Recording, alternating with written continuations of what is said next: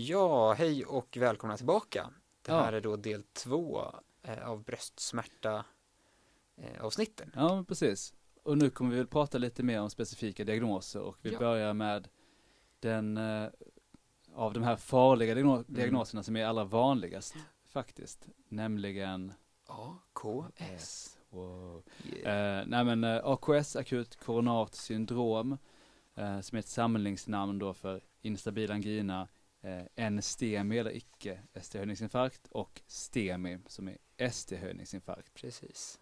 Och det, det är de här olika EMI, alltså det är ju engelska och så för STEMI står för ST Elevated Myocardial Infarction exakt. och non-STEMI, eller en STEMI är Non-ST Elevated Myocardial Infarction. Exakt.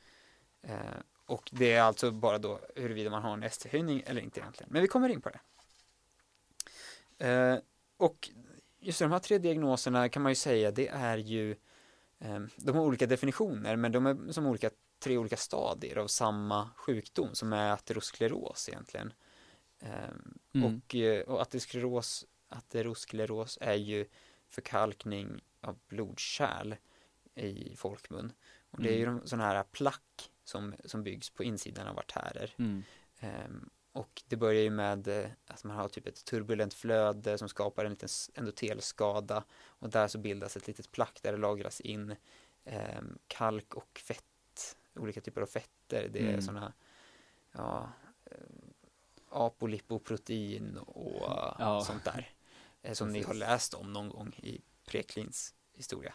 Eh, och, eh, och sen så blir de här placken, de kan bygga på sig och bli större och större. Eh, och sen eh, när de, eh, har man riktigt otur då så, så går de sönder och rupturerar. Mm. Och då så släpps ju massa sådana här inflammatoriska substanser ut från de här placken och det, det bara kommer ut massa tjafs i blodkärlet. Och det här reagerar ju blodet på det som har en koagulationsmekanism och sätter igång och, och det triggas ett eh, liksom eh, klottbildning Ja. eller blodproppsbildning på de här, dels på ytan där själva rupturen, det rupturerade placket har skett men också på grund av de här inflammatoriska ämnena som kommer ut. Och de här då eh, blodpropparna, de täpper till artären, eh, eller kan göra. Mm. Och då så, så får man ju inte tillräckligt med blod till ett eh, viss vävnad och då ehm, så, så går den så småningom, först så liksom svar, blir den ischemisk då, får syrebrist och sen så om det går ännu längre så dör ju vävnaden, Ja, går i precis. nekros. Och när det händer i hjärtat och hjärtans kranskärl så, så pratar vi om ehm, angina pectoris, instabil angina, non-STEMI och STEMI. Mm. Precis och eh, angina pectoris det ingår alltså inte i AKS. Nej, Men det är ett förstadie. Eh, det kan man säga att då har man framförallt en stenos, alltså en förträngning av ett blodkärl eh, som vid ansträngning, när hjärtat behöver mer syre så räcker inte det till.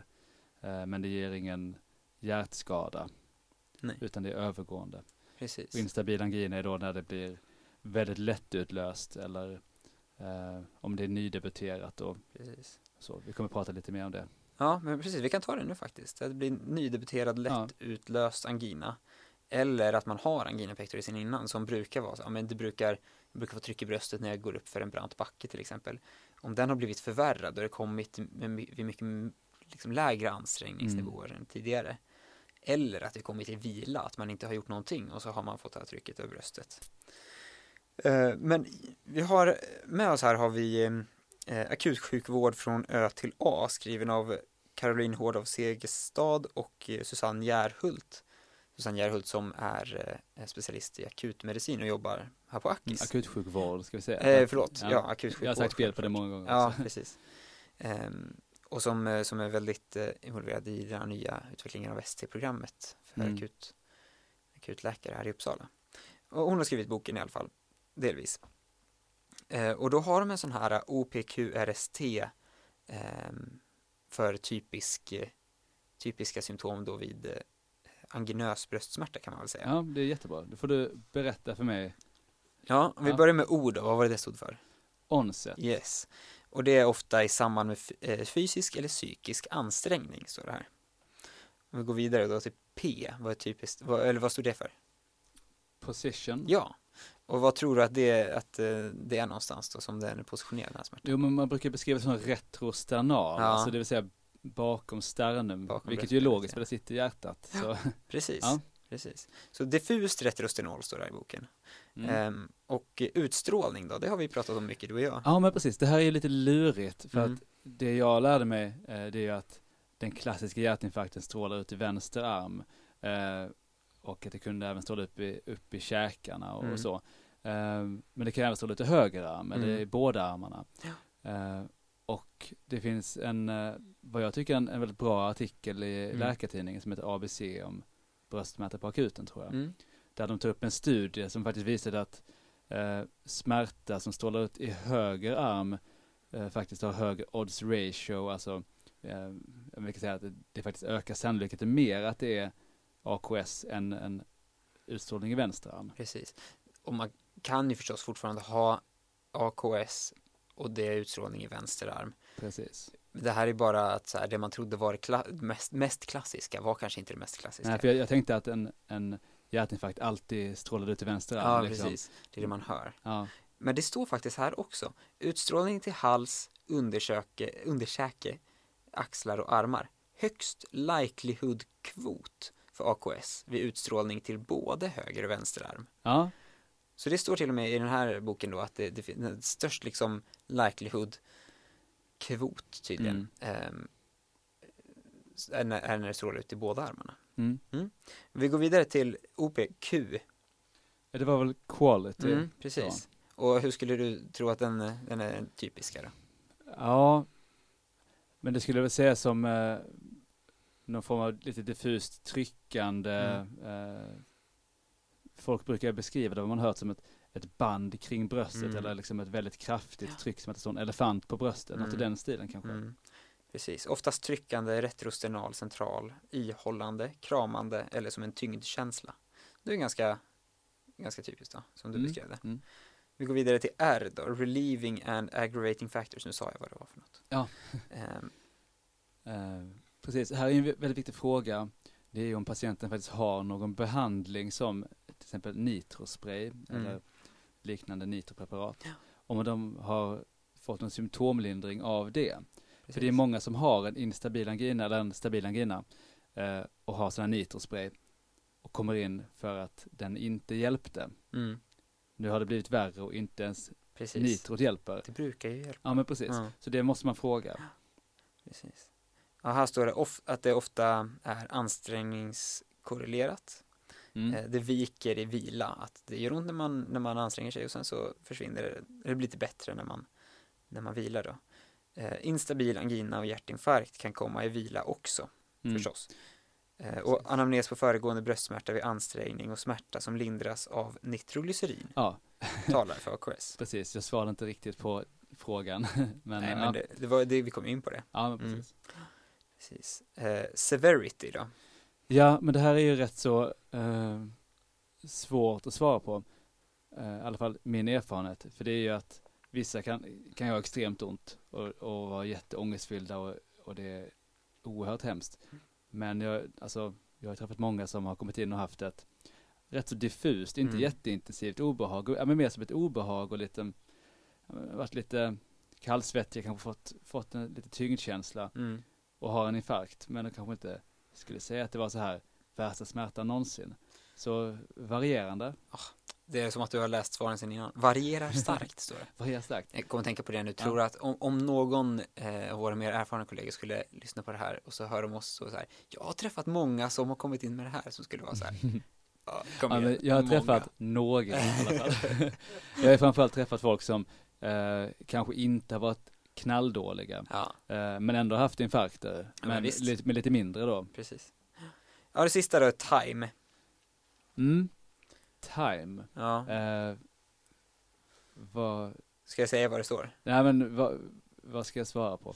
Eh, hur eh, hur eh, varierar smärtan över tid? Kan, kan du svara på. Eh, vi nämnde det att en, eh, det blir oftast, det kan bli bättre i vila, om, det blir oftast sämre i ansträngning i alla Mm. fall. Eh, Men det här beror, jag tänker att det beror lite på hur uttalat. Eh, alltså Mm. har man en, en jättestor infarkt då, då går det ju inte över första taget. Nej. Nu svävar jag lite på, på svaret Ja, här. ja. Ehm, Här står det smärtan når maximal intensitet inom ett par minuter. Sekundsnabb smärta eller smärtduration flera dagar talar emot AKS. mm, Okej, ja.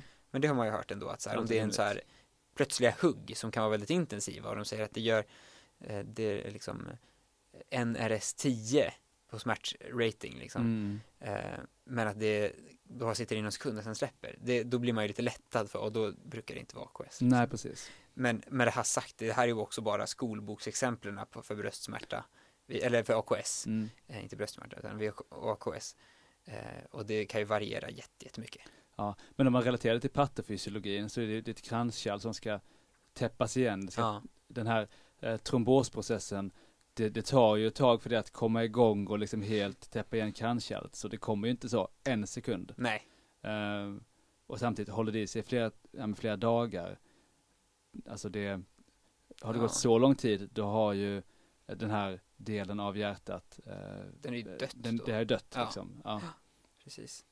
Eh, sen står det också här associerade symptom. Mm. Eh, vegetativa symptom kan föreligga. Jag har lite dålig koll på vad vegetativa symptom Ja, är. precis. Det är inte, det har ingenting med grönsaker att göra, man tänker vegetables sådär.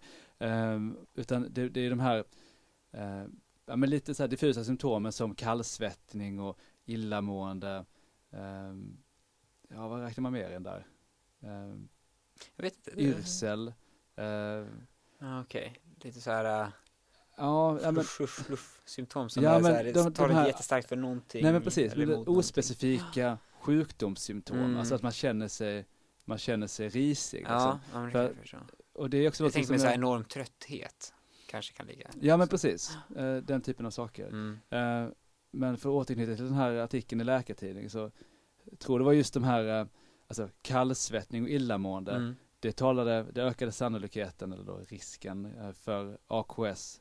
Eh, Mm. Jo men det, Rätt det så ordentligt. också. Just det. eh, för det, det är på något sätt att kroppen märker av att oj shit, nu är någonting riktigt fel. Mm. För det här är ju, eh, eh, men ska vi säga, eh, det är omedvetna processer, det är kroppen som själv känner av det. Mm. Mm. Precis. Flera sådana associerade symptom står här. Dyspné, illamående, kräkning, kallsvettighet och yrsel i samband med, samband med bröstsmärta Mm. talar starkt för AKS. Ibland ses lungödem. Ja, precis. Och det, det är ju då om, om hjärtat tar, tar så pass mycket skada att, eh, att själva pumpförmågan compromises eller Ja. blir sämre. Ja, man får en akut hjärtsvikt. Man får en akut hjärtsvikt Ja. precis. Det blir stas bakåt i, i lilla kretsloppet och då får man lungödem. Mm. Precis, och, men då har vi gått igenom lite de här typiska OPQRST eh, då. Ska vi gå vidare lite grann med de här olika diagnoserna Johan? Ja, Har men något mer som du vill det är väl läge. Mm. Ehm, nej, utan nej, vi, Nej. vi går vidare. Precis, och vi var inne på det här på instabil angina, så det var nydebuterad, lättutlöst eller förvärrad stabil, stabil angina. Eh, eller viloangina då. Eh, och då kan man ju tänka då anginös, alltså när vi säger angina så menar vi den här typen av bröstsmärta som vi, som vi sa nyss. Ja. Mm. Eh, och om det då kommer in någon som har de här smärtorna eh, då ska man ju göra de här undersökningarna som vi pratade om i förra avsnittet. Mm. Och då, kan, då tar man ju ett EKG och så tar man alla de här blodproverna. Eh, och, och vi- vilket blodprov ska man vara mest intresserad av då, då Johan? Troponin. Ja, För troponin är det som avgör om man haft en infarkt eller inte. Precis. Kan man säga. mm. Troponin är en hjärtskademarkör. Mm. Har man fått en infarkt har man per definition fått en hjärtskada. Mm. En hjärtmuskelskada liksom. Eh, och har man inget troponinsläpp då har man inte haft det. Precis. Eh, nu så är ju troponinen eh, mer känsliga än för kanske tio år sedan. Mm. Så då, nu upptäcker man även väldigt små infarkter som man tidigare kanske hade klassificerat som instabil angina. Mm. Precis. Ja, vi, kom, vi kommer in på det där vid en STEMI sen också. Ja, det kan få lite sidospår. Men eh, ehm, precis, om, om, om du har, inte har något troponinsläpp och det ser bra ut på EKG, Mm. Eh, det är väl då man brukar säga att det är en instabil angina. Ja, men precis. Och, det, och egentligen det som avgör då om det är en instabil angina, det är ju ingen utredning eller sånt där, utan det blir bara anamneser man går på då. Ja, exakt. Eh, och då får man ju, har patienten tillräckligt typisk anamnes, har patienten eh, riskfaktorer för att ha eh, AKS, Mm. då får man ju miss, misstänka instabil angina då och, och vidta åtgärder. Exakt. Och vad för några åtgärder kan man göra för att liksom, för att här pa- patienterna är ju inte friska, de har ju inte friska kranskärl. Nej, Men när man träffar dem så har de ju ingen kemi. Alltså, man behöver ju inte ha någon förändring på EKG och inget troppsläpp per definition. nej. Så hur utreder man det här egentligen? Ja, hur man utreder det, det eh, gör man ju oftast då med antingen ett arbetsprov. Mm. Och ett arbetsprov gör man så att då, då får, låter man patienten sitta på en, eh, en träningscykel helt enkelt. Eh, och så höjer man hela tiden motståndet och under tiden den här eh, patienten cyklar på träningscykeln så monitorerar man eh, dels subjektivt upplevd smärta eh, och så tar man EKG på patienten och, och Mm. övervakar hjärtrytmen. Liksom. Dels för att se om det föreligger några arytmier men kanske framförallt för att se om det blir någon förändring på ST-sträckan, om det kommer några Precis. typiska tecken på ischemi på det här EKG. Precis. För det är viktigt att när du träffar patienten på akuten och, och smärtan har gått över, eh, men de kom in för att de hade den här bröstsmärtan, Mm. då hjärtat är inte belastat och, och därför så behöver man inte se några EKG-förändringar. Men det betyder ju inte att de in, aldrig någonsin har EKG-förändringar. EKG är ju bara en ögonblicksbild Precis. av precis när du träffar patienten. Eh, så när man då gör ett arbetsprov, då ser man hur hjärtat faktiskt re reagerar Mm. under ansträngning. Om Mm. det är så att, att det finns tecken på ischemi vid en viss ansträngningsgrad. Eh, och jag har faktiskt sett eh, han en kardiolog, eller det var en patient som hade misstänkt instabil angina. Mm. Lite riskfaktorer, inte helt typisk anamnes. Eh, var väldigt fysiskt inaktiv och den här tryckkänslan, obehaget kom framförallt vid psykisk stress. Mm. Men då, då tog hon eh, patienten och gick några varv snabbt runt akuten Ja. liksom. Eh, och, och fick då fram de här symptomen. När, när patienten fick upp pulsen lite och, Mm. och, och sådär. Och eh, det gjorde att, att ehm, patienten ändå, man fick ändå gå vidare med liksom arbetsprov. Mm. Eh, Så det, det är någonting man kan göra eventuellt att faktiskt ehm, Ja, eller jag vet inte om man Precis. ska våga göra det. Precis. En Ja. sån liten boxpromenad brukar man kalla det annars, Ja, när men- man mäter, eh, mäter saturationen. Precis, så det här var en liten bröstsmärtepromenad. Promenad, precis. liksom. Eh, men hur som helst, de här patienterna Johan, ska de läggas in Ja. eller kan man skicka hem dem? De här patienterna börjar läggas in. Ja. Eh, jag sa på, på strokeseminariet att eh, eh, TIA är som hjärt, eh, hjärnans instabila angina Mm. och de bör läggas in. Eh, så eh, precis som TIA är ett, ett risktillstånd för stroke så är såklart instabil angina eh, det är ett förstadium till hjärtinfarkt Precis. och det behöver man utreda skyndsamt. Precis, och det är ju inte ovanligt då att man under inneliggande tid gör faktiskt en koronar angiografi på de här patienterna. Precis. Eh, och, eh, och då kanske man upptäcker stenoser som är så pass täta att man vill, eh, vill öppna upp dem med ballongsprängning Mm. då, eller stäntning. Och med stenoser så menar vi ju då alltså för blodkärl som är, är tätare än Ja. de borde vara. Av ateroskleros. Mm. Precis. Precis. Sen så kan det ju vara så att man hittar att nej, men det finns en viss stenos här, men det är inte så pass uttalat att man faktiskt behöver vidga det. Men då sätter man ju in eh, sekundärprofylax eller läkemedel för att förhindra att det bygger på sig. Och i Precis. framtiden kanske man eh, behöver stenta. Precis, jag tror faktiskt att man sätter in eh, antitrombotisk behandling även på de som har nydebuterad instabil angina. Ja, Många av de patienterna står ju redan på, på trombyl eller, ja, eller ASA. ja Eh, precis. men att man sätter in då eh, ASA och eh, eh, Ticagrelor faktiskt också. Eh, har jag för mig. Och det här är en typisk sak som ni kan rätta oss om vi skulle ha fel. ja, precis. Det är sån sak som säkert varierar lite Ja, mellan beroende landsting. på landsting. Precis. Bra. Eh, Precis, men om vi, vi nu har vi inte liksom utgått från en, en viss patient, men om vi säger en, en patient som, som kommer in då med mm, eh, haft bröstsmärta eh, se- sedan kanske ett år tillbaka som liksom kommit vid, vid ansträngning, mm, kanske varit hos husläkaren och Ja. fått en nitrospray, mm, liksom just in case. mm. och sen nu sista veckorna så har det, har det tilltagit och, Ja. och nu kom patienten in för att eh, idag när, när hen satt och kollade på tv eh, fick plötsligt ont i bröstet. Mm. Det, det, det, det gav vika efter ett tag Mm. eh, på väg in i ambulansen kanske. Mm. Patienten är rätt opåverkad och ehm, när du träffar patienten så har första troponinsvaret kommit och det är sådär precis på gränsen. Ja. Och EKG ser bra ut. Mm. Det är liksom inga uppenbara ST-höjningar och heller inga ST-sänkningar. Men Nej. troponin är lite gränshögt. Ja, ja då, då vill jag ju ta till troponin efter ett tag. Precis. Precis. Det, det är lite klurigt. Det är ju kanske enda nackdelen med troponin. Det är att det, det släpps inte ut direkt utan det kommer som lite smygande. Eh, så har själva incidenten med bröstsmärta varit eh, nära i tiden, då kan det vara falskt för lågt, troponinet. Precis. Och då gäller det att man tar, man brukar prata om troponinserie. Mm. Eh, och jag tror på akuten i Uppsala är det efter en timme, efter tre timmar och efter sex timmar. Ja, precis. Eh, Det finns en algoritm som eh, vi kommer nämna lite sen. Vi kommer inte gå igenom detalj. Mm. Eh, Och, och där är det just en, eh, eller det, det, finns, det finns olika, det som är stört. Det finns noll, en och tre timmar tror jag. Mm, Bero- Men det är lite beroende på vilka riskfaktorer man har. det, Eh, Men det viktiga här är att man behöver följa dynamiken, eh, troponin över tid.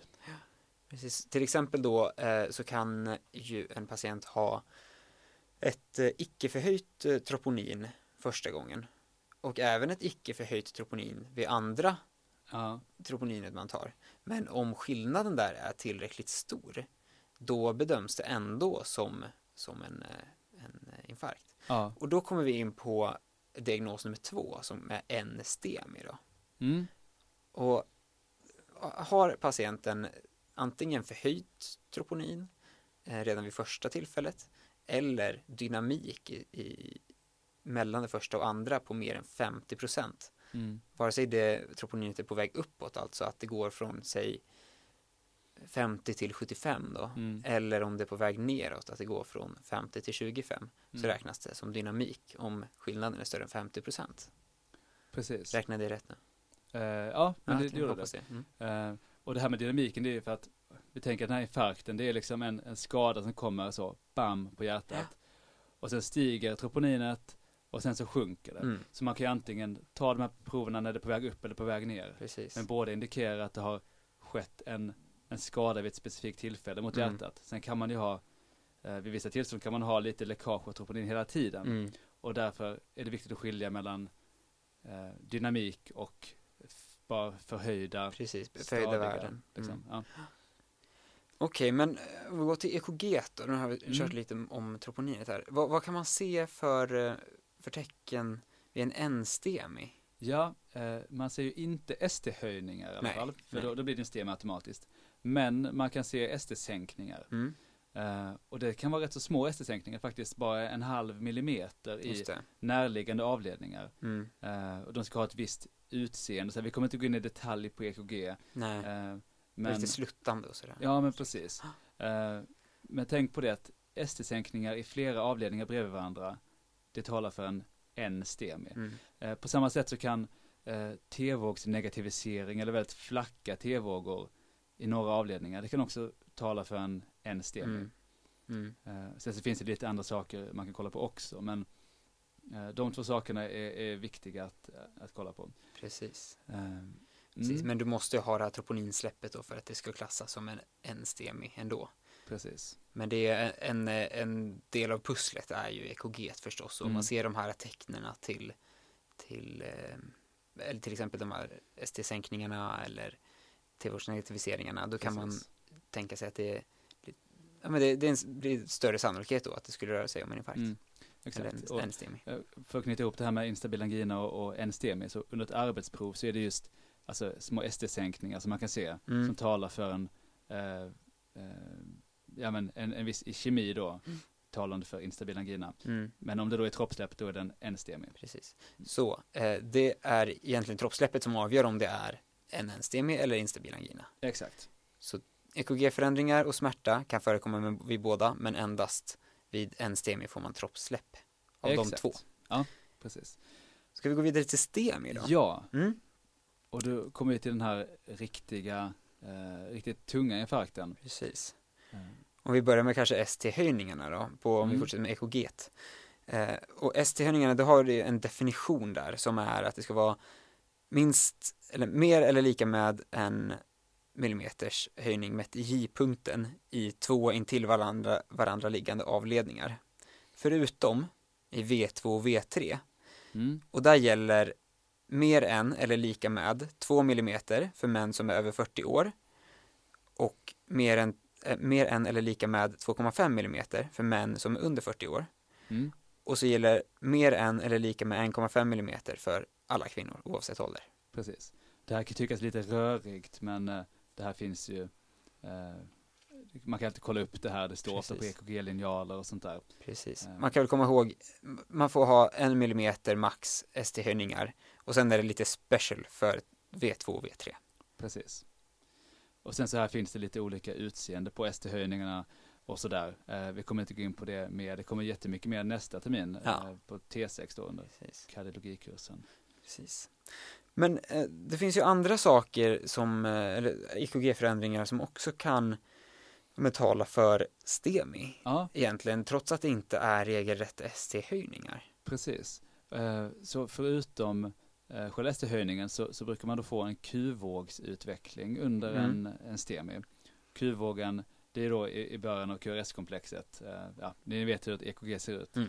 Det ska man ju inte ha i de flesta eh, komplexen. Precis. Ehm, Så eh, om man har en nytillkommen sådan på ett ställe där man inte bör ha det, eh, så eh, framförallt om den utvecklas, om man tar fler EKG, Precis.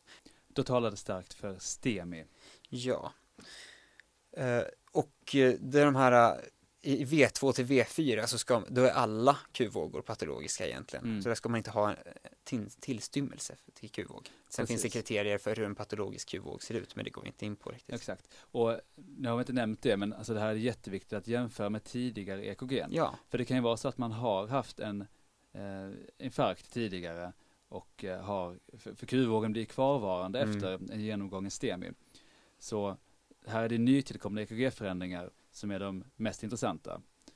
Eh, och detsamma gäller om man har skänkelblock eller vänstergrenblock.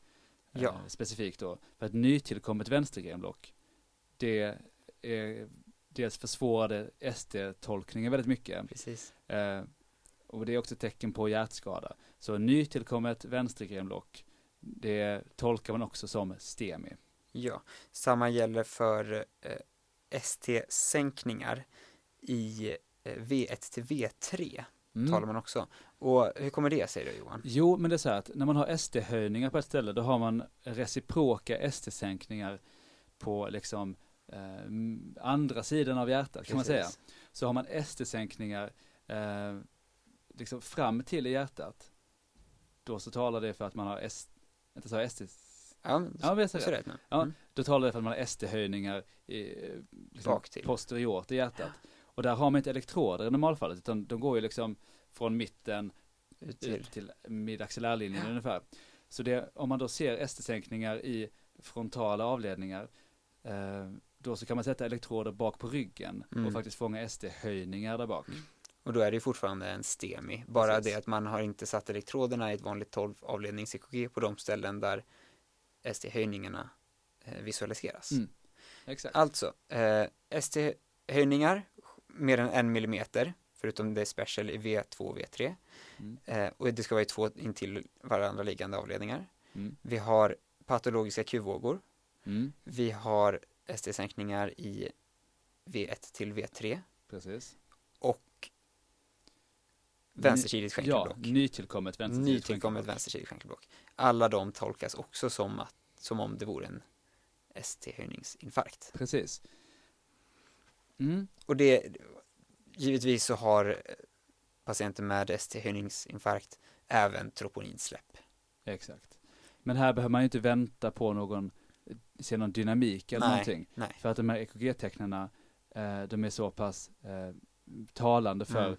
att det är en ordentlig eh, ischemi i hjärtat, eh, eller en pågående infarkt. Så precis. att här gäller det att agera snabbt. Ja.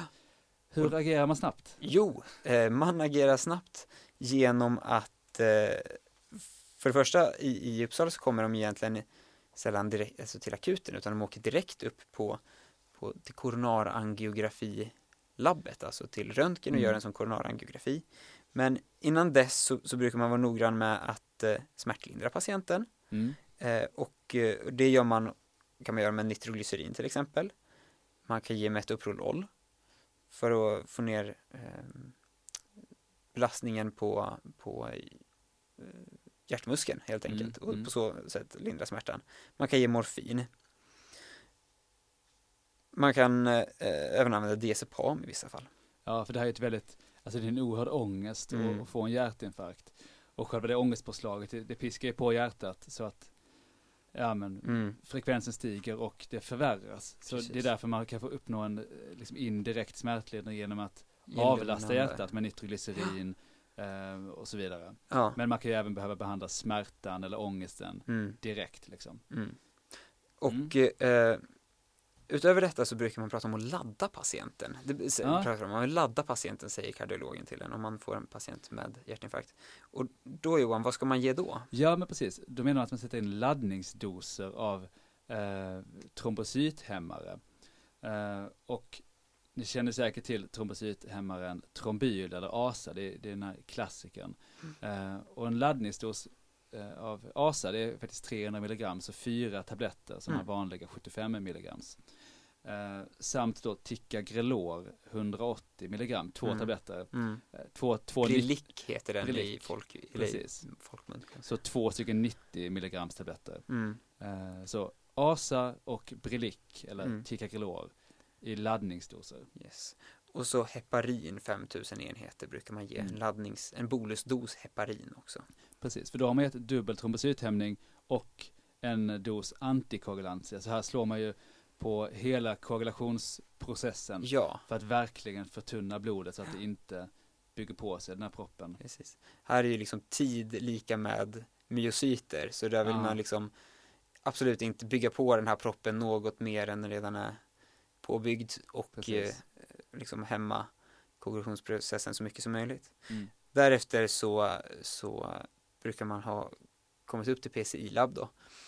Eh, och PCI-labb är det jag pratade om tidigare, koronarangio, kallas för PCI-labb. Ja, Ehm, och då så gör man en, en eh, snabb eh, koronarangiografi och så kan man gå in då interventionistiskt och öppna upp de kärl som Ja. är traumatiserade. Precis. Nu slänger vi oss med massa ord och intervention och sånt där. Eh, alltså man, man går in, in alltså i kärlet Just eh, det.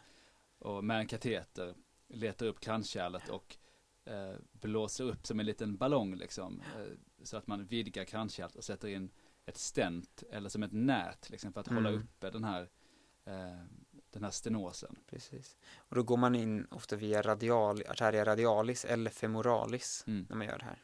precis. Väldigt häftigt att vara med på. Ta chansen om ni, om ni är ute på kliniken sen att få gå med på en sån här koronarangio. Verkligen. Det är faktiskt väldigt lärorikt. Ja, Precis, men vad gör vi då om vi har en patient som eh, kommer in med, med svår bröstsmärta eh, och EKG visar ST-sänkningar och vi, vi har eh, inte ST-sänkningar i V1 till V3 utan eh, låt säga i V5, V6 eller, Mm. eller någonting mm. eh, och har troponin som första värdet kanske är 100. Mm. Eh, så det här, det här luktar ju som en, en STEMI. Eller precis. Precis. Hur behandlar vi dem då? Jo, eh, då har vi ju en enstemi på våra händer eller vad man Ja. kallar det. Eh, och, och då är det egentligen samma sak där. De patienterna kan vara väldigt smärtpåverkade och ångestladdade och då är det ju samma behandling som egentligen som vid enstemi, eller som vi, ursäkta, vid stemi. Ja. Eh, att man ger smärtlindring i form av då nitroglycerin, eh, metoprolol då för att, för att minska belastningen på hjärtmuskulaturen och då indirekt eh, ta udden av smärtan och även eh, morfin vid behov då och, Mm. och så. Eh, och därefter så ger man även här antitrombotisk behandling. Skiljer sig lite från eh, den eh, antitrombatiska behandling man ger vid STEMI. Mm. Eh, och, men man ger fortfarande en sån laddningsdos med eh, acetylsalicylsyra. Man ger Brilic eller Ticagrelor, Mm. samma dos där, 180 milligram. Och sen så ger man något som heter Arixtra Mm. som eh, eh, även det är en typ av eh, antikoagulantia. Det är inte samma som heparin men det är en typ av, eh, av antikoagulantia. Fondaparinix heter det. Eh, och Ja. jag är lite osäker på exakta verkningsmekanismen. Har du koll på den? Nej, men jag tror att anledningen till att man ger det och inte heparin, för heparin, det har kortare halveringstid. Och vid en STEMI, det vill man ju snabbt gå in Mm, och just det. Eh, öppna upp kranskärlet. Eh, Medan vid en, en STEMI, eh, det är inte alltid att man direkt går till PCI där. Och Arixta har lite längre verkningstid. Så då köper man sig lite mer tid. Ah, ja. Så är det kanske. Just det. Och därefter då så kan man ju välja egentligen på den här patienten. Det är inte lika bråttom som med, STEMI-patienter kan man säga. Utan de brukar man ta, ta det lite lugnare med. De ska läggas Mm. in självklart.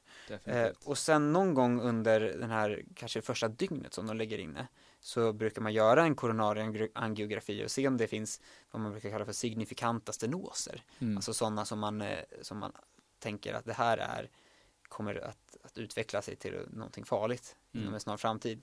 Och då kan man ju använda, göra samma sak på dem då och, och öppna upp dem med, med PCI, ballongsprängning. Och eh, då, då har vi egentligen två grupper här. Eh, dels de som, eh, som man behandlar med en sån koronarangiografi och, och PS, eventuell PCI Mm. och de som man inte gör det med. Och då kan man ju undra varför, varför får inte alla göra det här då? Men då finns det ju vissa ri risk eh, med patienter då som inte man kan göra någon koronarangiografi, till exempel om man har en väldigt svår njursvikt och inte Mm. kan tolerera det här kontrastmedlet. Precis. Eh, så kan man inte göra det på. Eller de som eh, är så pass eh, gamla och sjuka att man bedömer att de skulle inte klara av det här ingreppet. Det kan även vara de som har en väldigt förhöjd blödningsrisk ja, kanske. exakt. Ehm, Mm. Och samma sak då, någon som eh, har instabil angina, eh, som man bedömer att det är kliniskt, är en instabil angina, ja, men att de har inga EKG-förändringar, inget troponinläckage, det vill säga ingen infarkt, troligtvis ingen signifikant, signifikant stenos i nej, nuläget. nej, De kan man avvakta med att, och sen så kanske det blir så att i framtiden så kommer de, eh, ja, men att de kommer ju få tätare stenos och Mm. få mer symptom och då Mm. kan det vara aktuellt. Men precis. ja, Det kan vara vissa där man är lite osäker på eftersom att det inte finns några superobjektiva eh, fynd som talar för instabil angina utan det är ju väldigt mycket en anamnestisk diagnos. mm, Så kan det finnas de som man först kanske vill utreda med ett, ett arbetsprov ja, innan man går in och gör en koronarangio. Exakt. Men jag skulle tro att på de flesta som där finns eh, väldigt välgrundad misstanke om att det här är nog en instabil angina. De Mm. som har haft stabil angina förut och som har blivit mycket försämrad se- senaste tiden. De gör man nog koronarangio på de flesta skulle jag tro. Ja, det, det låter rimligt. Eh, ingen av oss är kardiologer och det här förändras säkert hela tiden och skiljer sig åt Ja, gud ja. mellan sjukhus. Men det är väl ett bra tankesätt. Ja. Precis. Eh, och sen när man lägger ju in de här patienterna förstås, alla som har hjärtinfarkt eller AKS. Mm. Eh, och, och så utreder man med lite, man tar blodfetter och gör hjärteko och så ägnar man sig ganska mycket åt sekundärprevention, Mm. det vill säga man försöker förhindra att det upprepas där. Precis. Men vi går inte in på det så mycket i det här eh, avsnittet, utan det här är lite mer den akuta handläggningen. Precis, och det har jag ju pratat jättemycket om på, på stroke-seminariet. Eh, det tas upp där, det tas även upp på andra seminarier. För sekundär och primärprevention såklart, det är jätteviktigt. Mm. Eh, men, eh, men mer om det på andra ställen. Låter du lite kränkt nu här, som att, som att folk inte ska Jag lyssna? vill slå ett slag för Ja. sekundärprevention. Nej men Jag tror att de inte lyssnar på seminariet. det, det gör de. Jag har ju faktiskt pratat om det här. Ja. Ja. Ehm, men vi pratade lite tidigare om det här scoring-systemet. Mm. Det kan vara bra att nämna, för det används ju faktiskt ganska flitigt, i alla fall här på akuten i Uppsala. Precis. Eh, Heart score heter det, lämpligt nog. Ja, och det, det står väl för, det är lite krystat. Det är alltid krystat med sådana här minnesregler. Det är många sådana studier som har sådana catchy namn. Ja. Och sen när man ser hur de har knoppat ihop det så blir man bara så här, men En trombektomistudie som heter Mr Clean. nej. Jo. Eh, Och det skulle vara en förkortning då, på något vis. ja, jag vet inte vad det står för, Nej. men det är kul i alla fall. Ja, det är roligt. Eh, ja, men Heart Score står då för eh, History, ECG, Age, Risk Factors och Troponin. Då blir Mm. det Heart. Precis. Eh, och det, men det är ganska bra. Ja. och det är en poängskala då som ger en, är det 0 till 3 poäng på varje va? Jag tror det är 0 till 2 0 till 2 är det kanske. poäng. Ja. Ehm, och så får man då, ja men som högst blir det väl 10 10 poäng. poäng, då. tror jag. Ehm, nu kan jag inte den här riktigt utan till faktiskt, Nej. alltså exakta gränsvärdena och sånt. Det blir ju inte så bra heller i poddformat egentligen att förklara en Nej. algoritm som är väldigt visuellt liksom eh, uppbyggd. Men man kan i alla fall få poäng utifrån eh, hur smärtkaraktären ter sig, Mm. eh, om man har några EKG-förändringar eller inte, eh, om man är över eller under 65 eh, och eh, om man har några riskfaktorer. Och de riskfaktorerna är då rökning inom de senaste 90 dagarna, diabetes, hypotoni, hyperlipidemi, eh, ärftlighet, BMI över 30 och anamnes på tidigare kärlsjukdom. Och det är specifikt de riskfaktorerna. Mm. Eh, och det sista om man har troponin eh, släpp. Ja, precis. Och då får man ju ett antal poäng och hamnar man liksom i olika riskkategorier Ja, där man handlägger på lite olika sätt. precis. Och det här använder man ju då när man står och eh, liksom väger lite, är det här en, är det här en STEMID, är det instabil angina, är det något kardiellt? Ja, Det här använder man ju inte när det är en STEMI, nej, eller när man har liksom klockrena, eh, en STEMI, eh, liksom väldigt tydliga ST-sänkningar, troponinsläpp och allting direkt, utan Mm. Här när, när man är lite osäker. Och det Ja. pratade vi om lite tidigare avsnittet där, det här med sannolikhetsbedömning, att ibland så kan man, allting är en sannolikhetsbedömning och är Mm. man tillräckligt, tycker man att sannolikheten är tillräckligt hög för att det här är till exempel en STEMI, mm, är till exempel STEMI ska jag säga. Om man Mm. säger en STEMI så blir det liksom en STEMI. ja, Du förstår. förvirrande. Mycket förvirrande. Har man tillräckligt Tycker man att det är tillräckligt hög sannolikhet att det är STEMI, då Mm. behandlar man ju faktiskt redan innan man har troponinsvar eller allt det där. Man har ju Ja. tagit ett EKG och sett ST-höjningar och sen är det bara in till PCI-labb snabbt som Precis. katten. Eh, och jag, men jag har en ganska bra historia om, eh, om när jag använde Heartscore och det eh, visade sig vara en, en STEMI. Okej, men berätta. Eh, men det var en man då som, som sökte för han hade haft bröstsmärta under natten. Och han var ganska, unga år ändå, han var kanske 40-50 års ålder någonstans. Eh, och, så, och så kom han in och så hade han haft eh, ganska typisk bröstsmärta ändå. Som, som hade Beskriv den. Jag eh, ja, den, den var tryckande, det kändes som ett tryck över bröstet som han hade vaknat av mitt i natten och så här. Mm. Annars rätt frisk eh, man som, eh, som är då vaknar mitt i natten av bröstsmärta. Det, då är det, det är lite så här, man drar öronen åt sig. Ja. Samtidigt han hade inte många riskfaktorer. Han var aktiv och, och hälsosam. Han var, eh, hade liksom noll på de här riskfaktorerna som man tar upp i Heartscore. Eh, inga EKG-förändringar. Ingen, eh, han var, just han var under 65, så han hade ganska låg Heartscore. Egentligen var det Mm. enda det här eh, typisk smärtkaraktär. ja. Och nu hade det klingat av det här. Jag träffade honom på förmiddagen någon, någon gång. Det hade klingat av och han eh, var väldigt opåverkad. Och Mm. det, då blir, då blir man så himla invaggad i en sorts falsk trygghet när patienten är så här, nej men jag mår ganska bra nu, det, det var nog inget där. Och så Ja. själv tror liksom att det är något.